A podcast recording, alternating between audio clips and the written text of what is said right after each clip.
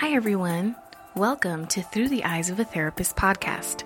I'm Crystal Martinez Acosta, your host, and today we're going to be talking about therapy in the times of COVID 19. This episode was brought to you in part by Counseling of El Paso, 6955 North Mesa, Suite 304.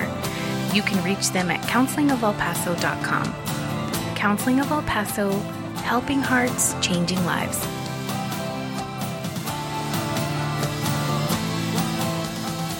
Guillermo A. Castañeda is joining us today, along with Jasmine Silva. Guillermo Castañeda is a mental health counselor and hypnotherapist and the director of counseling of El Paso. He completed his master's in education and mental health counseling at the University of Texas at El Paso and is certified in hypnotherapy by the Hypnosis Motivational Institute. His clinical approach is eclectic as he believes that one size doesn't fit all. His training and modalities range from cognitive behavioral therapy, EMDR, and hypnotherapy. He specializes in pain management and helps clients who are suffering from depression, emotional distress, or anxiety, as well as relational or environmental stress. He is passionate about helping others connect with their inner self and have strong and healthy relationships. So, welcome, Memo, to the podcast. Thank you very much for having me here. And I'm going to read a little bit about our second guest. Her name is Jasmine Silva, Master of Science, LPC intern, supervised by Gerardo Rosas, LPC supervisor. She's recently completed her supervised experience hours. Yay! So she's on her way to full licensure. Jasmine has both a counseling and a teaching heart. Prior to entering the counseling profession, she was a teacher at Ascarate Elementary for five years. Her profession in education and postgraduate work inspired her at a personal level to pursue the field of counseling. Jasmine graduated with a Master of Science in Mental Health Counseling from UTEP's Mental Health Program, CACREP accredited in May 2018. Currently, she works at Counseling of El Paso, where she serves adults, children, and their families. Jasmine is a TheraPlay foundational TheraPlay practitioner and provides interventions based on TheraPlay principles when working with children and their families. So, welcome, Jasmine, to the podcast. Oh, thank you for having me. All right, so we're going to get started. Today's episode is about therapy in a time of COVID 19, which has been an unprecedented time um, in all of our lives. And so I thought it would be interesting to have a conversation about how we as therapists are dealing with COVID 19 as well as how our clients are dealing with COVID 19, and then having a discussion about what it's like to run a practice during this time, as well as our observations about the general public and our friends and family and our clients and what this experience has been like for them. I have some questions for you guys. So, as some of you know who have been following the podcast, I recently opened my own private practice.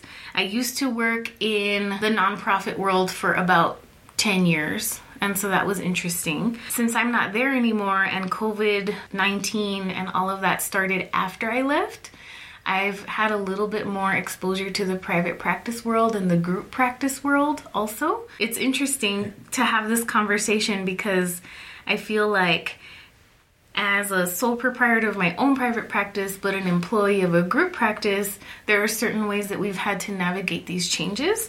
And so that's something that I want to talk to you about today. And so the first thing or question that I have for you, maybe specifically Memo, since you're the executive director of Counseling of El Paso, um, I wanted to know a little bit about how you made decisions about keeping your practice open during this time. Well, um, one of the things that we had, or here at, at, at CEP, uh, we even have it in our mission or vision that we're looking after our clients, we're looking after our employees. So if we were to close, a lot of clients would have no hope uh, or would have to resort to starting anew with somebody else. So we needed to keep the practice open but just with some changes. Also, well, you know, I have employees that rely on C- on on us being open. If we were to shut down, our employees wouldn't be able to pay their bills, and we wouldn't even be able to pay our bills either.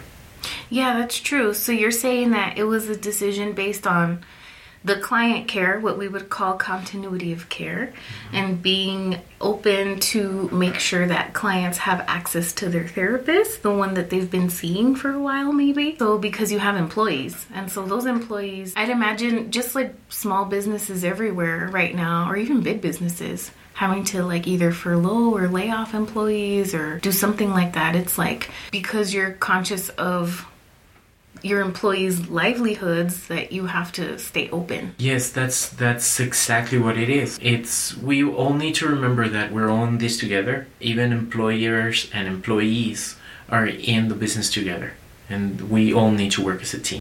What about transitioning to telemental health? So that's been an interesting thing. I mean, at least for me on my end, in my private practice, I've transitioned almost everybody I'd say 98% of my clients to telehealth. Um, and I, I have specific decision making about why I kept some people in person. Mm-hmm. And I can talk about that later. But um, I'm curious to know about your perspective. How did you make decisions about transitioning to telemental health? Um, it's it's interesting because there was a lot of information and misinformation out there mm-hmm. about the coronavirus.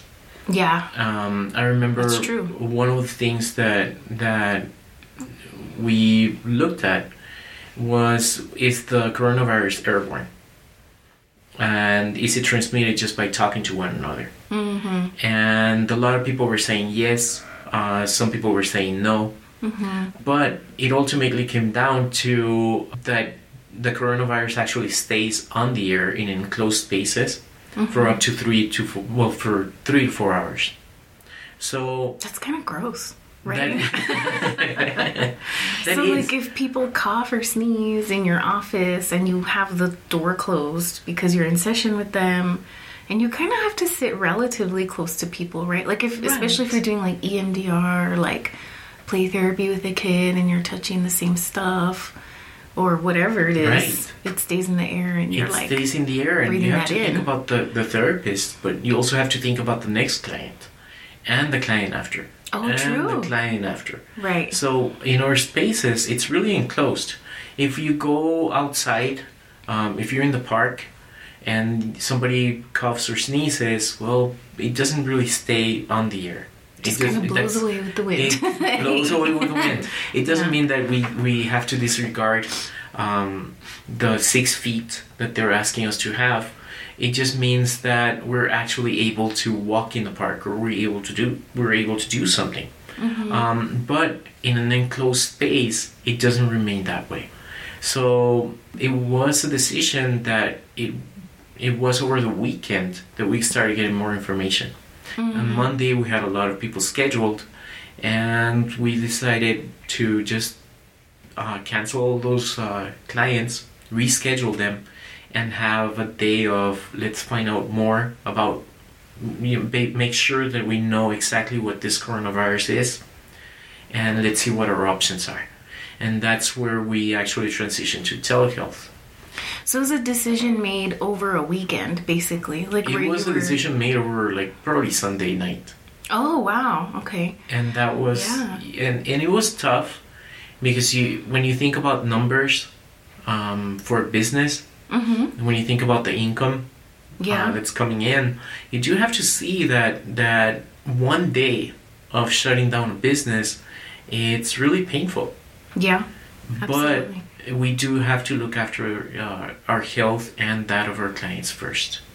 Yeah. So it sounds like you really prioritize that, that that was really important to you. So what I'm hearing is like, even though it was a difficult decision, at least financially, right, for any business to shut down for a day is difficult, but you had to do your research, make an informed decision based on like health and safety.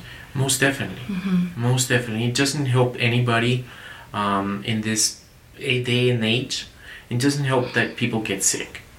So we can be worried about the economic status, but uh, if somebody's sick, they're going they're going to uh, have an impact on the economy anyway, and we just need to be careful.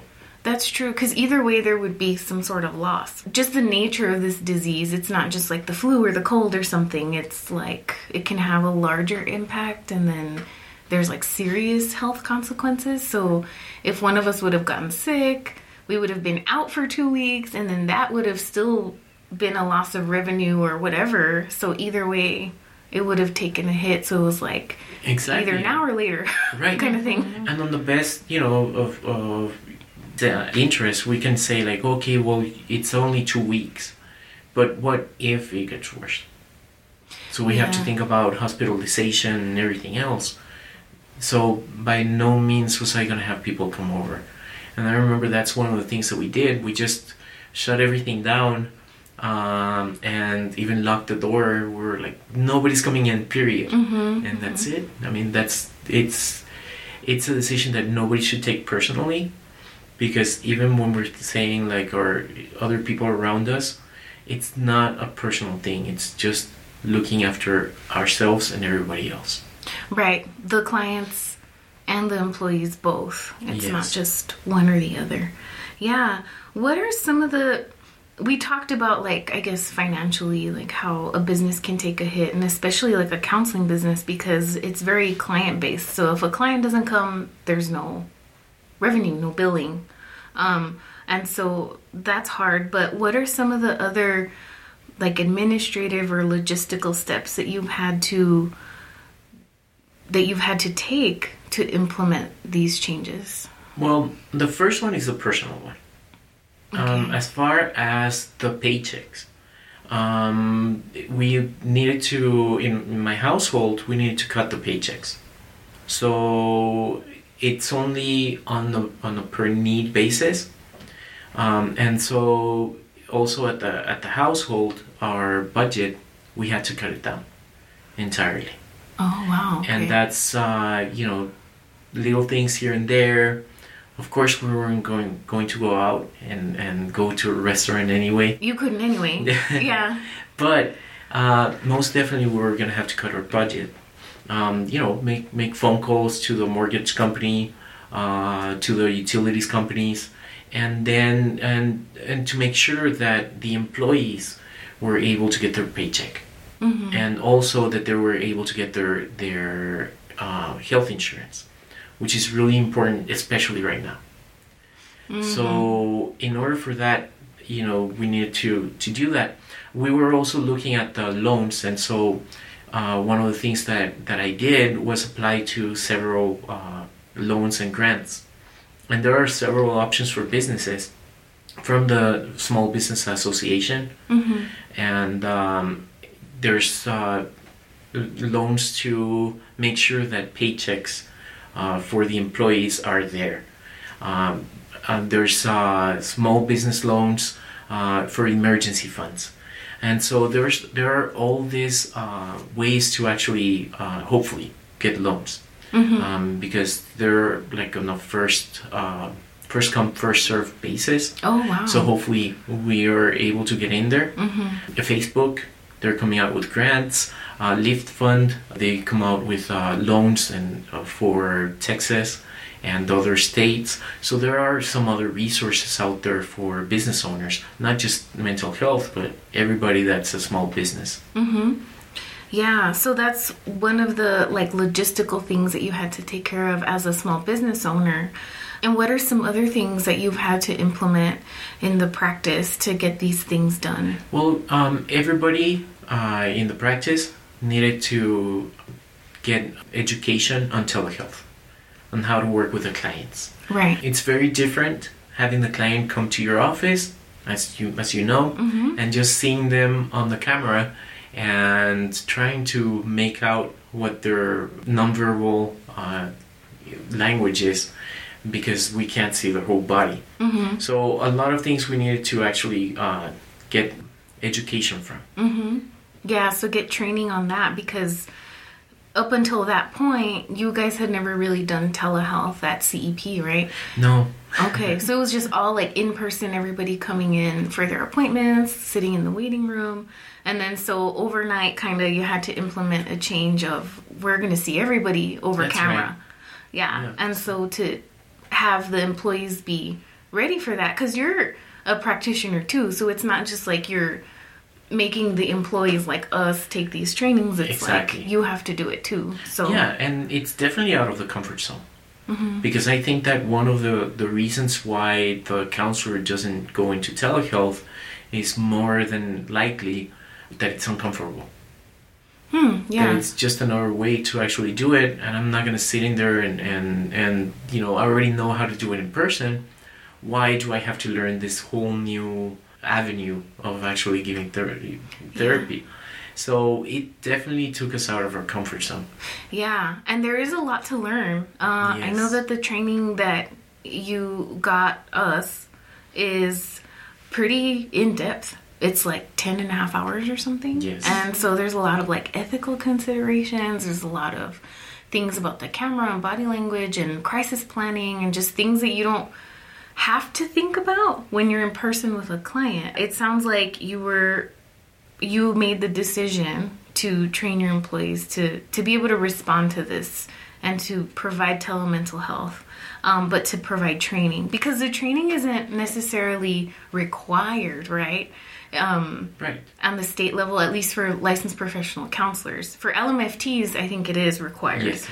um, but for us it wasn't required but for you it sounds like that was a, a high value for you to make sure that the employees and everybody working here had the adequate training before doing it Right, and again, thinking about the client 1st What kind of quality of service are you providing to the client? Mm-hmm. And so, yeah, that that was very important. The insurance companies weren't weren't opening themselves up for this, and uh, they would. Uh, one of the companies would actually say, "Well, you know what? There's you have to use our system, and you have to be signed up with us, and if you're not, then we're not going to cover." but uh, there was a lot of push and thankfully one of the, the psychology association from texas actually pushed and they got this going and now we're able to provide the, the telehealth to our clients like they need. Hmm and it's reimbursable to you It as is. a as a business. It is but not mm-hmm. every insurance is the same so we're kind of playing around to, to find out how to actually get reimbursed. So there's a lot of learning a, a learning curve there too yeah yeah and then insurance already was complicated yes and then throw this in the mix and it's like let's complicate it a little more let's play a fun game and called confuse the therapists Most definitely. Let's confuse everybody. let's confuse everybody including the clients because Yes. i know that some people are concerned like is this going to be covered under my insurance i don't know if i want to come see you because like what if i'm going to get charged or if i have to pay a full price or is it covered? Like i i mean which isn't fair to the client where before they didn't have to worry about that kind of thing? Right. and now it's like it's not this smooth transition sometimes. It's not. And mm-hmm. how do you communicate to the client too that you're not going to be able to see them in your in your office? That from now on you're going to do it you're going to do it on video. Yeah and not until further notice and we don't further know. notice, yeah because there's we don't know. uncertainty. Mhm. and many people were thinking like well this is gonna this is going to last maybe a week or two so you know i'll just see my counselor uh, later. In a couple weeks. In a couple of weeks. Yeah. But that wasn't the case. Right. Yeah, because, yeah, in the beginning it was like, well, let's just see, let's just kind of do this transition for two weeks and we'll kind of see how it goes. And now it's like shut down till April 30th. and like it just, it escalated. I feel like it escalated quickly. Um, at first, like people weren't taking it seriously, including like the government. And then suddenly from one day to the next and one week to the next, it was like, Texas is shutting down, and then El Paso kind of stayed open a little bit, and people even still are like not social distancing. That's a, a whole other yeah episode, maybe, but most definitely like then it escalated for us. Like, okay, this is serious. Like, we're gonna, you know, have only people travel for essential things, so like attending medical appointments or whatever. Um, so yeah, I can imagine that there's a lot to think about. Um, I know that personally as a therapist and as like an employee here but also as like a private practitioner it's hard because it's like there are certain modalities and certain um, techniques that I feel work better. Yes. Such as EMDR, right? Like in person. Like if people can do the ocular movements with their eyes, it's better. or, you know, research shows that it research shows that it's um more effective that way. And so it's hard. Like, what are you gonna do? Like, have the client move their eyes back and forth in like an uncontrolled environment? Like, I don't know. It's just kind of hard. And we're we'll get to more of that like practical practice intervention stuff a little bit later. But um, I think as a business owner of a private practice of such a complicated field has its own like complications and Oh, its yeah. own considerations and how are you sleeping at night What's seriously but not serious what what is Sleep? sleep what is that yeah Well, you know, one of the things that that um that helps is knowing that I, certain things I don't have control of. Period. hmm We're just we're we're been dealt the cards that we have, and we have to do the best that we can. Hmm And so right now it it's there's nothing that I can do to make this process faster. Um, there's nothing that I can do uh, in order, for example, uh, other than talk to my landlord and make arrangements, or there's nothing that I can do other than that. like just kind of react to whatever comes your way kind of it. thing that's all That's you really what we can, can do, do. So a lot of self care as well, and I think that's very important for not just for the director, but for everybody. I liked going to the gym. I can't go to the gym anymore. Obviously, they're closed, Mhm. and even before they closed, I kind of made the decision not to go to the gym anyway. Mhm. But um, now it's kind of like okay, look how how can you work out from home? What can you do? As I mentioned before, you can still go outside, so walk the dogs. My wife and I uh, have more communication. We do more things. We can't go anywhere, so might as well, right? Mhm. and uh, it's it's a lot more about what what it is that you can do. Headspace, for example, the meditation. Every healthcare professional has a membership because they decided to do that. oh yeah headspace provided if Yeah. you put in your npi number they give you a free membership They give you a free Headspace. membership, Yeah. so now you can even do a meditation. I practice a lot of things to actually be able to. It doesn't mean that I'm not worried, but I cannot allow that to change my my rest. I still need to take care of myself. Yeah, I think that's really good. Um, not that you were giving advice. What you were doing is you're just telling us how you're adapting, like to these circumstances. But I think it's really helpful to have that, like story and that experience out there because if people are listening, they're gonna be able to be like, "Hey, I should try those things," or "Hey, I relate to that. I woke up at three in the morning, but I didn't know what to do with myself," and so now they have like some ideas uh, about what to do for themselves. Right. And so, like, just the stress of having a small business, but also the stress of providing client care and then living in the crisis with your clients. It's not like it's something that's happening to the client and then they're coming and getting treated by us. It's like we're all experiencing this. We. And so that's that's another element, right, that we can talk about. The next question that I have for you all is what are some of the positive responses and outcomes that you've seen with clients who have transitioned to telehealth? One word, pajamas. Yay, pajamas! right? Yeah. Yeah. you know and i think that that um, uh, as therapists we have that too you know we can we can actually do our work they don't see us from like, From like the waist down the waist down yeah As long as you don't We can wear stand up, like be careful with what you wear on your waist down, right? Because if you have to stand up for something, you better not be just wearing underwear or something. You better be wearing like at least Yeah. pajama pants. please please don't do your Like- therapy in your underwear Yeah, like please don't. Yeah. So I like I wear my comfy socks. yeah Like if I'm at home doing telehealth, but or I'll take my shoes off or something. Because if you did that in person with the client, you'd be like, "Excuse you, what are you doing?" Yeah. exactly why why do i have to smell that Please don't. Please put those back on. yeah. Uh, the client is doing it from the comfort of their own home, and they don't need to have that commute to your office. That's true because it could take them anywhere from 15 minutes to an hour, depending on where they live in the city, to come to the office one way and then go back. Or like Yeah. take time off of work to make their appointment and then go back. Or use their lunchtime. or or even after hours. So now people can do it during their regular day, Mm-hmm. and they can just you know do have their therapy. Um, it feels a lot comfortable, a lot more comfortable when you're at your house Yeah. because that's it's your home, it's your safe space.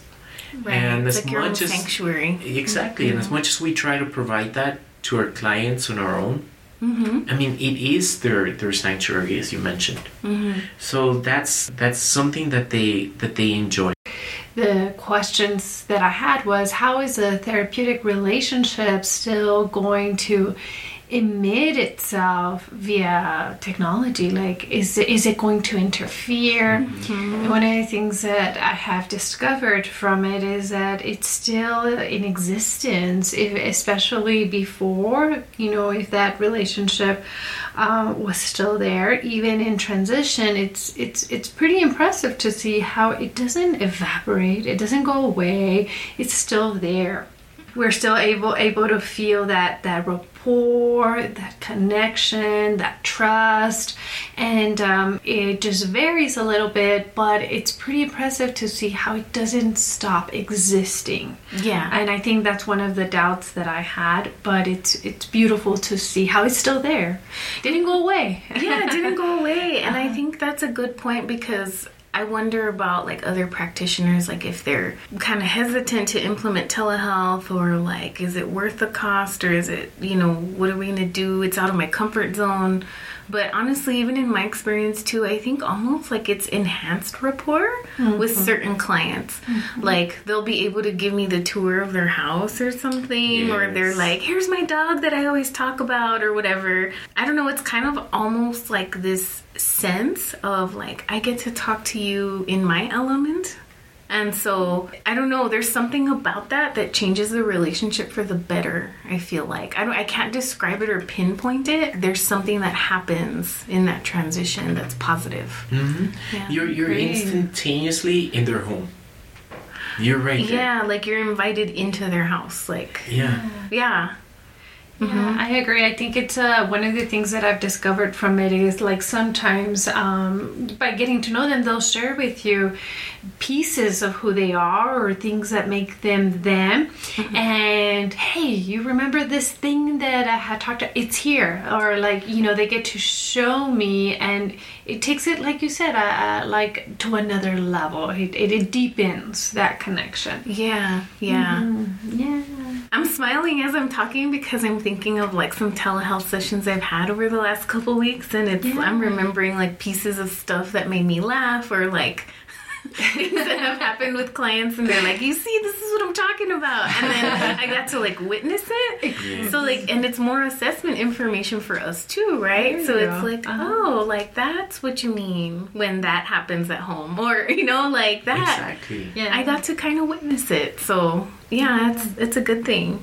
One of the things that I've, I've also like uh, discovered uh, as far as like outcomes is that the delivery and the approach uh, while using therapeutic techniques or interventions it requires a little bit more creativity or innova- inno- innovation. For example, something that I, I, I discovered is like our voice can be the way to help somebody ground themselves. Like our words are tools also, but like the intonation, the inflection, the pausing, all of that becomes like very essential when it comes to like grounding, um, even like helping co-regulating, uh, like them, perhaps even processing an exercise. I know that I have had to rely more on like perhaps uh, creative, like artistic work, like drawing things out or. Um, or even like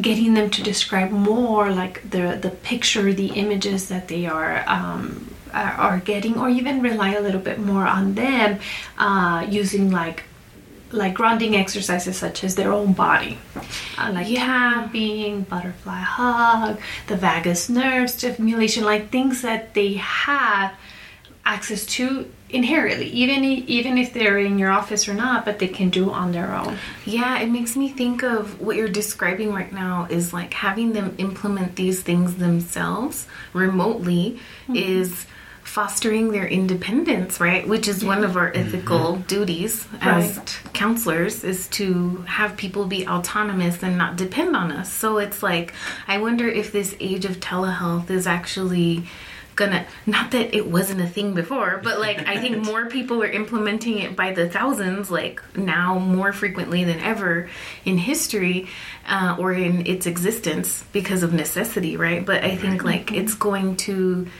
uh, give clients that extra like push to like be more independent and like use these things themselves because it's kind of like well you have to like i can't be there with you physically to like walk you through some of these things or like show you in a certain way in my office.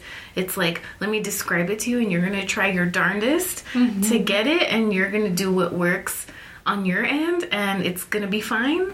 And look it worked. And you're fostering their independence which is really important. You know we should be doing that from the beginning anyway but i feel like telehealth really pushes you to do it Yes. for the client as therapists, you know, um, I, we are always like mindful of like, well, of their privacy, their confidentiality, and I think that we had to really learn about like technology, uh, HIPAA compliance and regulations, and just really becoming aware of what are the platforms available and how to make sure that their privacy and confidentiality like it is an informed consent just for telehealth like learning about it informing them about you know that the limits of confidentiality still exist even in telehealth for them to be mindful of their own privacy. And it, it, is an awareness and we have definitely learned a lot more about that part and also to to to know that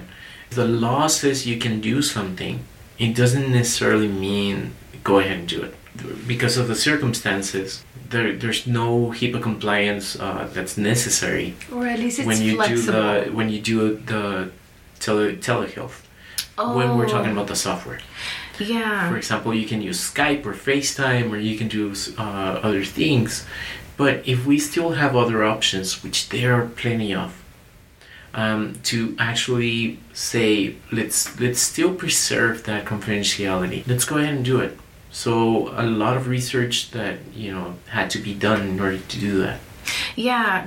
So what you're saying is that just because the government temporarily right now has suspended some of those regulations or laws that have to do with like don't use FaceTime and don't use Skype because those aren't HIPAA compliant. Right. Um, doesn't mean that you should do it. And that's true. I think like that's part of our ethical code if it's possible, right? I can see how like in dire straits, like if Of you're in a war torn area, like kind of thing, like and you absolutely needed to get a hold of a client or you know, Right. like I can see how if it were really extreme. But if in our profession we're still able to do the best thing, like best practice, then we probably should be doing that. Exactly. Yeah. I, I agree, and I think that one thing to consider too is like it might be different for like a doctor or a nurse or a hospital. For perhaps they might have to be able to say like, "Here's a Zoom," and you know, or and it, it might not be HIPAA compliant or not. and They might be Skype,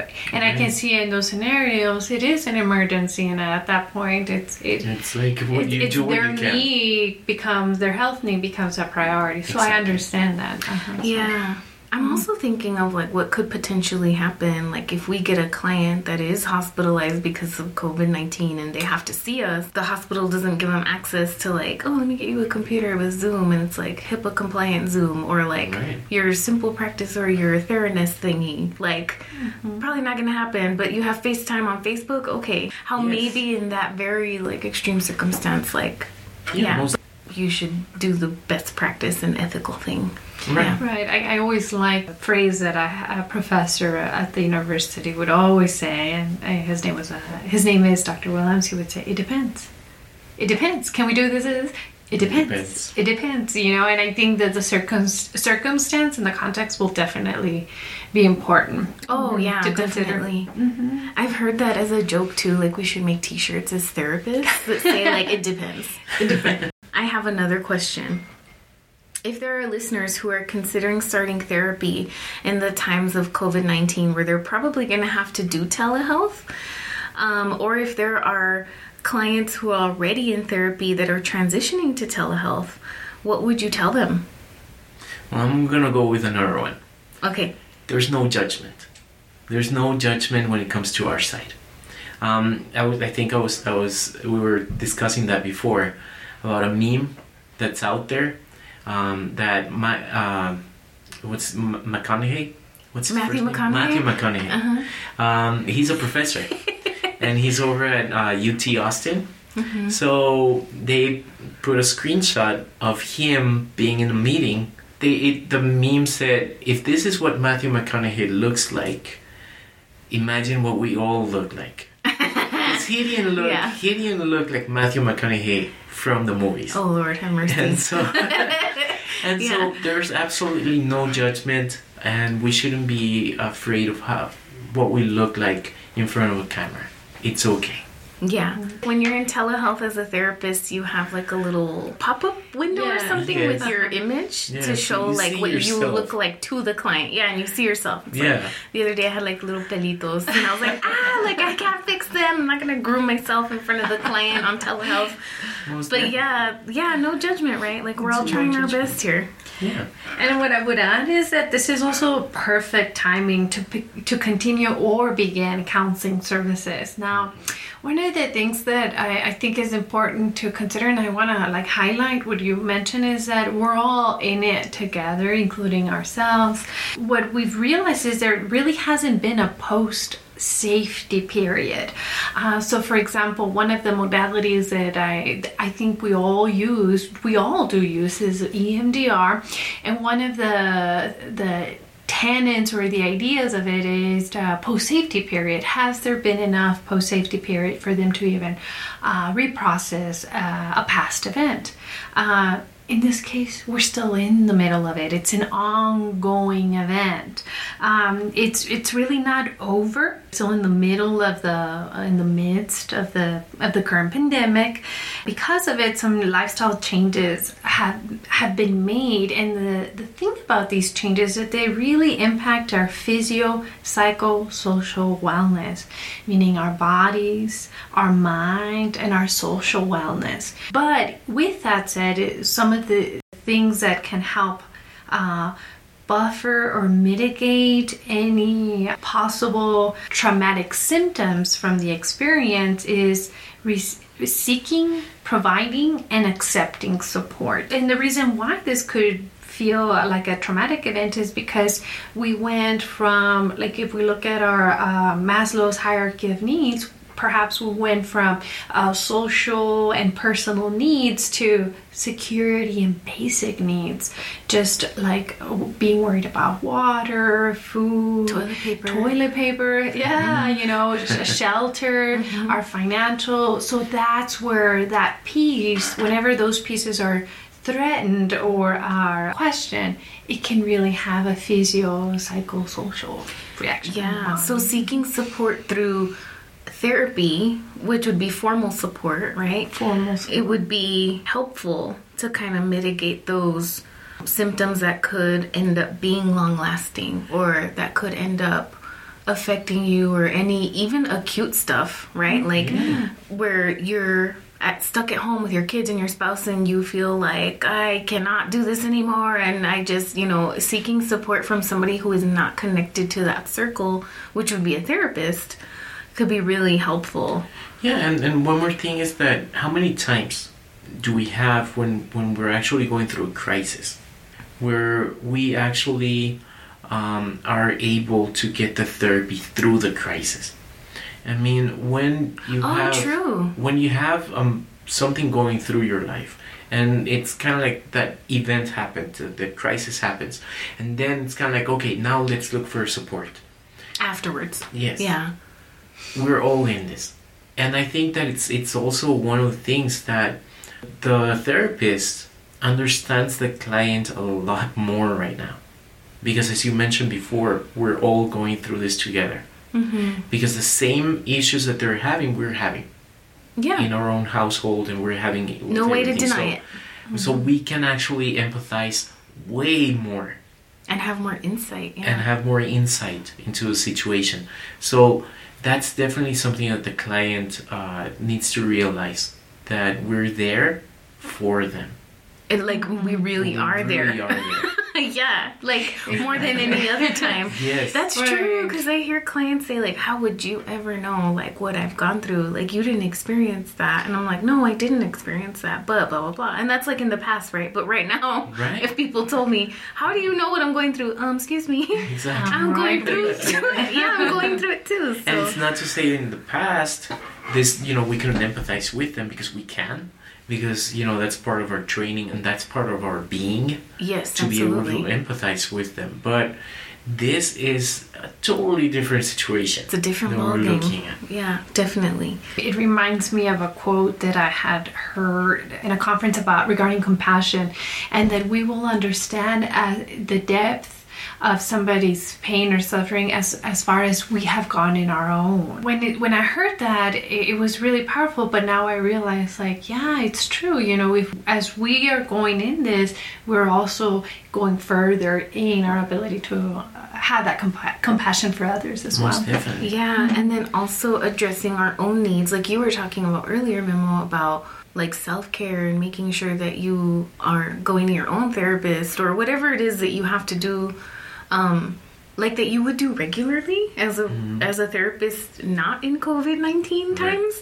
Um, but it's way even more important now, I think, because of how this is playing out. Like it's all of humanity kind of thing how do therapists set up a telemental health space? So, for those people who are listening that are practitioners that haven't yet decided that they're going to do telehealth or they're a little hesitant or they're kind of confused about like what they should be doing or how they should set up their space, um, what are some ideas or what are some things that, first of all, what we would tell our clients? So, how do we prepare a client for a telehealth session? Right, and um, I think that we've tried a, a couple of ways, and one of the things that uh, we learned is that it's very important to uh, normalize what's going on, even when we are doing that first phone call, letting them know that we are transitioning into telehealth, but also reminding them that it's still basically going to, that there's still value to meeting.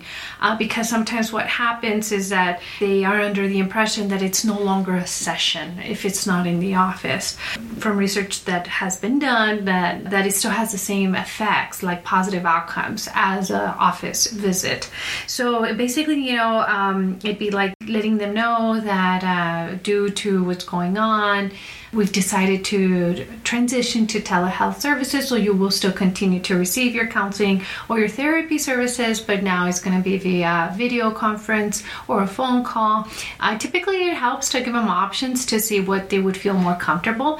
Uh, we have learned that in some cases uh, clients feel more comfortable with a, a phone call Oh, like not being seen on video. See, exactly. Um, so there are formats, there are ways to do it uh, with the platform that we use. That is helpful. Uh, some clients, uh, it's also good to let them know that they're not forced to, that they have an option to wait. I mean, that's autonomy, and that's but that's their own ability to be able to willingly consent to the telehealth instead of feeling like they're forced. Either you know we can continue the, these phone call or uh, or video or, or video call telehealth. There have been uh, clients who have said you know what? I appreciate you very much but not right now. I don't feel comfortable with it. I just don't and that is completely respected. And uh, so basically we, we've been following up with him. We do like a check. We'll call like within that week or the week after just to do a wellness check. Hey um, i'm thinking about you. I just hope you are well and uh, your family's okay. Please know that we're here in case you need anything. And i think that that is very helpful and valuable I do have a background in online teaching, uh, and I giggle because I'm just getting images of. uh, hi, you know like the like you know the the, The im- the type of that like you need to energy yeah, the animation. needed when I was uh, so I used to be a teacher at uh, VIP Kids, and uh, so that's the platform that was used as the company that had hired me, and I did online teaching. And one of the things that I did was able to transfer to the telehealth is just like things like the sitting arrangement, making sure that the camera was like at my level, so that the camera was not inclined like at an angle so that they don't feel like um, they can feel like they see you. Lighting natural light is better. Maybe putting a little bit of uh, a little bit of color in the lips just so that they can see. You know little things that i learned from there uh, have been able to help me transition to just have a nice setup uh, for example i position the camera behind the bookshelf just so that they can feel like you know, um, in, in our case, we, we're still coming into the office. I, I, I chose to come into the office and uh, just use the camera there. So those are things that uh, have been useful to set up as far as on our end. For the clients, uh, we do have to be more intentional. And I learned that we need to ask them, are you in a private place? Do you feel comfortable talking? Do you have privacy? Do you have headphones? Because your privacy is very important and we want to protect it. I've also uh, made sure, like when I do the telehealth co- informed consent, uh, we do ask for no recording of, of the sessions, you know, because sometimes they might think like, and it, it is in the consent form, we, we have sent consent forms just for telehealth, but I think that's important. So that's basically kind of like the preparation part of it on, Yeah. on our end. And their, their privacy is really important. And even if they need to go to their car, by all Yeah. means, mm-hmm. you know, we can we can we can have that. I think that telehealth has that flexibility, even when we're you know in our we can't even go out of our house. We mm-hmm. still have flexibilities, Yeah. and that's important to to understand. Yeah, and I think for us as therapists, like if we're working from home and we're seeing clients, because I do that for my private practice, is I work out of my home. I just kind of like arrange for childcare, and then I go to an area of the house that doesn't have a lot of like um, people or traffic around. So um, if people were to pass by in the door, like they wouldn't be able to hear what I'm talking about. I use headphones and a headset, taking care of as much as you possibly can, like on your end, understanding that still the internet is crazy in a crazy place and like people will hack things and like whatever and making clients aware of that fact that like okay well you know there are just some things that aren't in our control or whatever Exactly. or like you're gonna have whatever like your mom or your suegra or like whoever trying to listen through the crack in the door like try to be careful with that you know if that's something that's an issue um I have to put my dogs away because they get all crazy. Like when they hear me talking, like I don't know, it's like they want to talk too or something. So they're like, "Meow, meow." I'm like, guys, stop. so I have to like put them away. It's yeah, it's a it's a different thing. And that that was even one of my my decisions to come to the office because I also have dogs, and I I, I was like, no, they're not gonna let me do anything. I might just well do it from the office. Plus, the internet internet is a lot faster over here.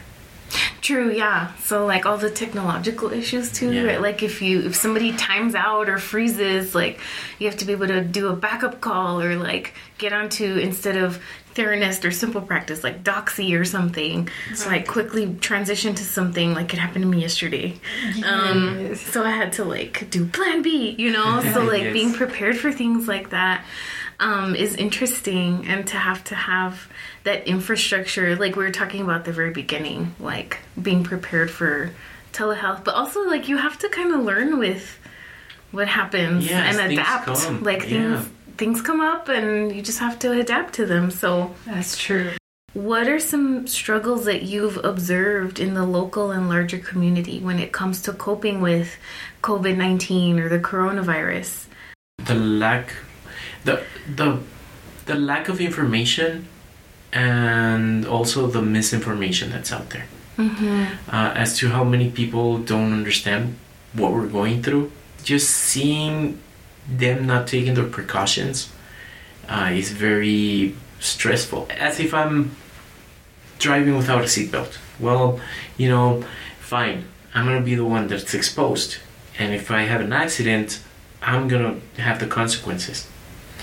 But when we're talking about somebody that's not taking the precautions, it's not only affecting those around you, but then the people that are around them and around them, and it just grows like a little chain Yeah. with the family members. And understanding like, hey, you need to to be educated, and let's let's talk a little bit more because uh, sometimes it was seen like, well, you know, it's just like the flu. Well, and then you find out it's not like the flu. Uh, and on the personal note, um, my parents are over the, the age limit, so I told them, you stay home, and you're not coming out of the house. Yeah. It's like role reversal, right? yes, it is a role reversal.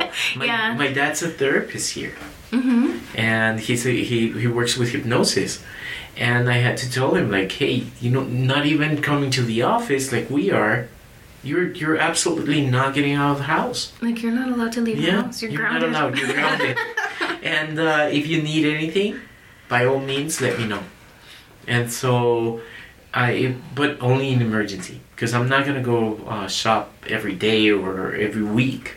So if you're running out of food and you really have nothing else, and then I, I'll go and I, I did. I went to the store, I bought them food, and put it in the trunk of their car. They had to see me from the door, and I'm like, here it's here's the food. Goodbye.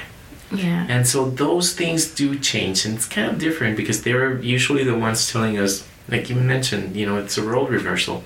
Be careful, take care of yourself. And now it's kind of like, no, you take care of yourself. Mm-hmm. It's not the millennials you want.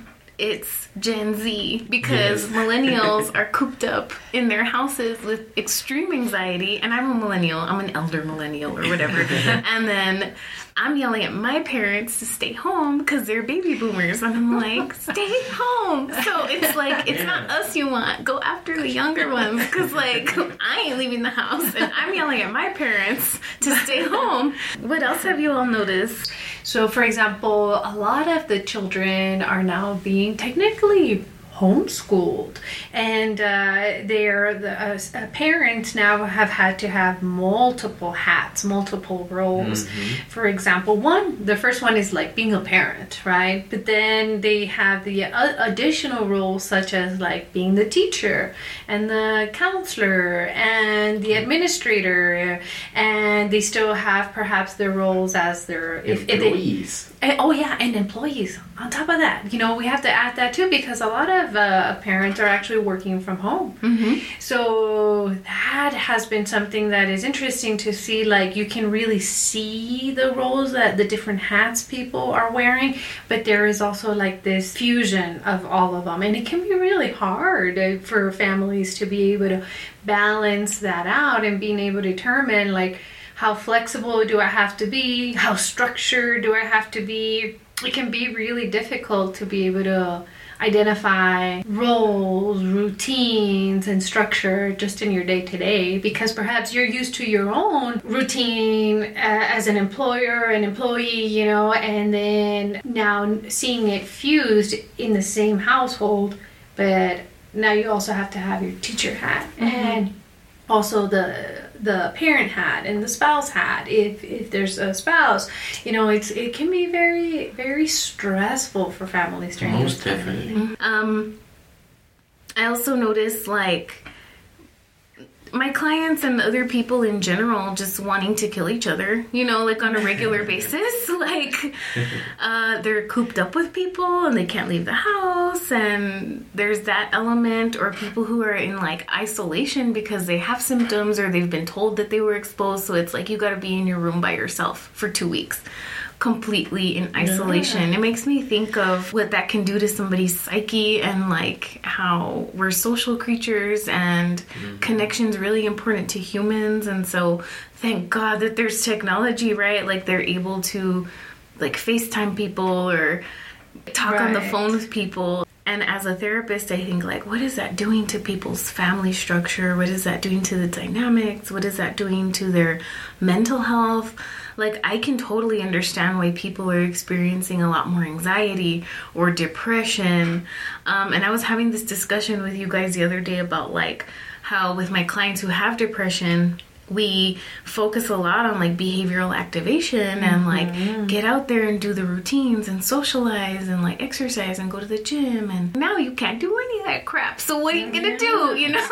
So you have to figure out for your clients and be creative like what are you gonna have them do The, the thing that comes to mind is like the art of counseling, the art of therapy. Like that's we really dig in there a little bit more as far as like our own creativity, right? To be able to do that. Mm-hmm. Yeah, definitely. Um, so what are some? Oh, let me spray you. I'm just kidding.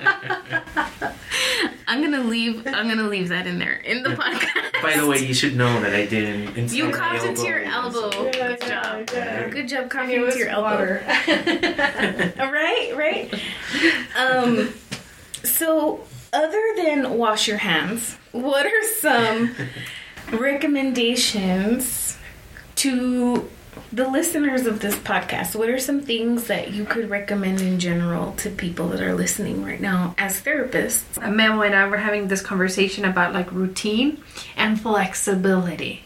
And I think that's something that that is very important to have both structure yet flexibility because these are different circumstances that it might not look exactly like it is when we go to school or like when we go to soccer practice If I usually work from age of five, and then child is at school, um, I usually do certain routines, and this is something that I'm not gonna have now at my house. Also, children, well, they're not supposed to be exposed to video games so much. And they're supposed to have other things to do and go outside and, and play and being being exposed to other other situations. But if I'm a parent and I'm working and I have my child in front of the TV or or in front of the the video game, it's really the best that I can do right now. And it, it I do have to realize that it's temporary, but we're not on their ideal time. So it's okay. It's okay to have that flexibility. It's okay to not feel bad about having our children doing things that they wouldn't do otherwise. Right, like what you're doing is enough. whenever you have to make adjustments or be flexible, you just communicate that to the child. Let them know under these circumstances right now, typically maybe you might not play as much. But uh, this is only temporary. We're just gonna do this for a little bit. This, and then once we get back to the routine of things, then we'll go back. And I think that helps them also understand that during uh, difficult times or changes, it's good to be flexible. It's okay to adapt, right? And, and yet structured and as much as possible. Most definitely. But if you're, say, in your house and you can't go out for any reason, um, I have some friends that I liked what they did. They actually brought a tent and they put it in the backyard. And they're like, okay, we're camping. Or, uh, you know, we can't go out because of the rain. Tent inside the house. We're camping inside. Anything that that's different. And just using our imagination. I think that there's also like a benefit to all this, even though it sucks and it's different to live this way in the times of COVID 19. But what I can't help but notice as well is that people are spending more time with each other. Whereas before, like families wouldn't sit with each other and eat dinner together, eat lunch together. There's that opportunity now. There's also that opportunity of parents who would work a lot like for example in my household my husband is an athletic trainer so he works like coaches hours and like beyond that sometimes. And so having him be at home with our son is really i consider it to be a blessing because it's like i get to have him around and we get to play and we get to do all this stuff where before like that maybe would not have happened or that would have been like a rare rarer circumstance. And so i think like families everywhere are experiencing things where we have to slow down. Like we have to. We can't just like get up and go and do this and that and blah blah blah and like arrange for childcare and okay gotta go by and like see people for five minutes in the morning five minutes at night. Now it's like there's opportunities for quality time, for quality play, for quality communication, for face to face communication, for all these things that we, I think, have forgotten about, like as a society for a while.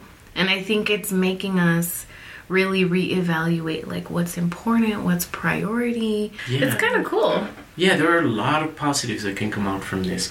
Uh, things that we may have taken for granted before, now we're able to appreciate.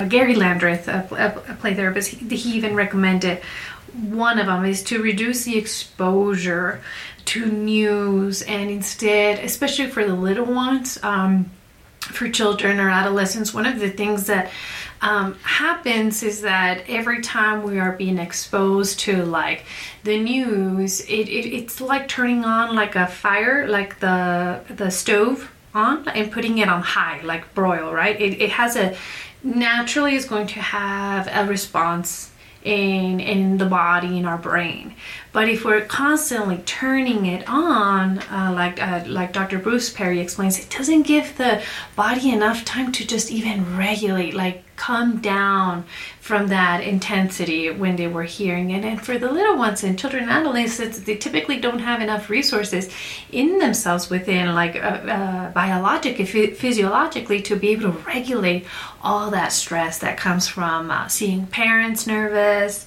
looking at the news, seeing images perhaps that might be left there as memories. So th- that's something that uh, what they would recommend is stay informed but have a ritual, a routine around it. For example, um, Perry, he explained, do, do not see the news at least an hour and a half before going to bed, right? Um, and then if you do check in into the news, do something that helps you regulate your body, something that actually helps you feel like in control. Yeah, meditation, um, journaling, Hobbies. hobbies. Yeah, I'm gonna come out of this a great piano player. Are you really? Yeah, Cool. Apparently. Yeah, apparently. That's funny. Yeah, most definitely. And music, music helps, and it should be on at all times in the household. I also wonder like if people have like those sound machines with like nature sounds and stuff to like put them on, like Yeah. have plants in their house so they have some green, like if they can't leave their homes. Um, even like watching images or having your screensaver on like things that are like waterfalls or plants or things like that can be helpful. Yeah, these are all really good And there suggestions. Are, there are many uh, sites that have free workouts right now. Oh, people, true. People have actually put them out. They used to charge for them, and they're putting them out. Uh, the Thor, I can't remember the actor's name. Oh, yeah. He has. He even has his workouts, and he's like, okay, we'll just go and you get a free month. Oh, and that's just, really just nice of do him. that. yeah, And yeah, so it's pretty cool. cool. Yeah. I would add to stay connected, like uh, like uh, emotionally or socially connected to a loved one, a friend, a neighbor. You know, a, a quick phone call, hey, you know, uh, leaving a voicemail. Sometimes that is, it could be very sweet for somebody to hear on the other end, a text message. And or a Uh, video call. The other thing I want to do is give you the time and space to talk about a webinar that you all are going to be hosting. Yeah, so uh, if you go to our, our Facebook page, uh, Counseling of El Paso, we also have an Instagram. Um, Helping hearts, Help. changing lives. there you go. Helping Hearts, Changing Lives. And um, we're going to hold a webinar uh, in which we're going to be able to give tips to how and expand a lot more on what we've been talking about on how to actually um, be able to be anxiety free or as much as possible or stress free at home. Stay tuned to our Facebook page and the, our Instagram. Uh, again, Counseling of El Paso, and we're going to give you a date and a time when we're going to be able to see to do this. Okay, and if anybody wanted to sign up for telehealth services with you all at Counseling of El Paso, what can they do to reach you? Well, they can call us. Uh, our number is 915 209 1234. Pretty easy. 209 1234. They can go to our website, uh, www.counselingofelpaso.com. And all our practitioners are bilingual and they offer hypnotherapy, EMDR, CBT, play therapy, a lot of different things. Yeah. Yeah, most Yeah. definitely. So if you're wondering where to get counseling in these times, you can do that. Reach Counseling of El Paso. I'll also put the links to their uh, Facebook and to their website on my podcast page. So in the show notes below, you'll be able to find um, Counseling of El Paso resources and some uh, ways to reach out. So I just want to say thank you to Jasmine and to Memo for coming on to the podcast today and lending us your expertise on what it's like to live through these times of COVID 19. And thank you for offering your webinar and your resources to the El Paso community. Oh, we are very thankful for you. Thank you for inviting us and allowing us to have this your platform and to be able to uh, share our message or you know whatever information that is useful both to to um, the community um, and uh, anybody who might be uh, needing an, an, a little extra support. So thank Yeah. you so much. Yeah, we thank you appreciate for, you for very having us very over much. and and Yes. thank you for what you're doing. Yes. Because this, uh, you know, being able to have the podcast and reaching out to all those listeners is a wonderful thing. Yeah. Thank you so much. Thanks for listening to Through the Eyes of a Therapist. Remember that you can reach me at www.throughtheeyesofatherapist.org. You can listen to this podcast on Podbean or any other podcatcher. And thanks again to Counseling of El Paso.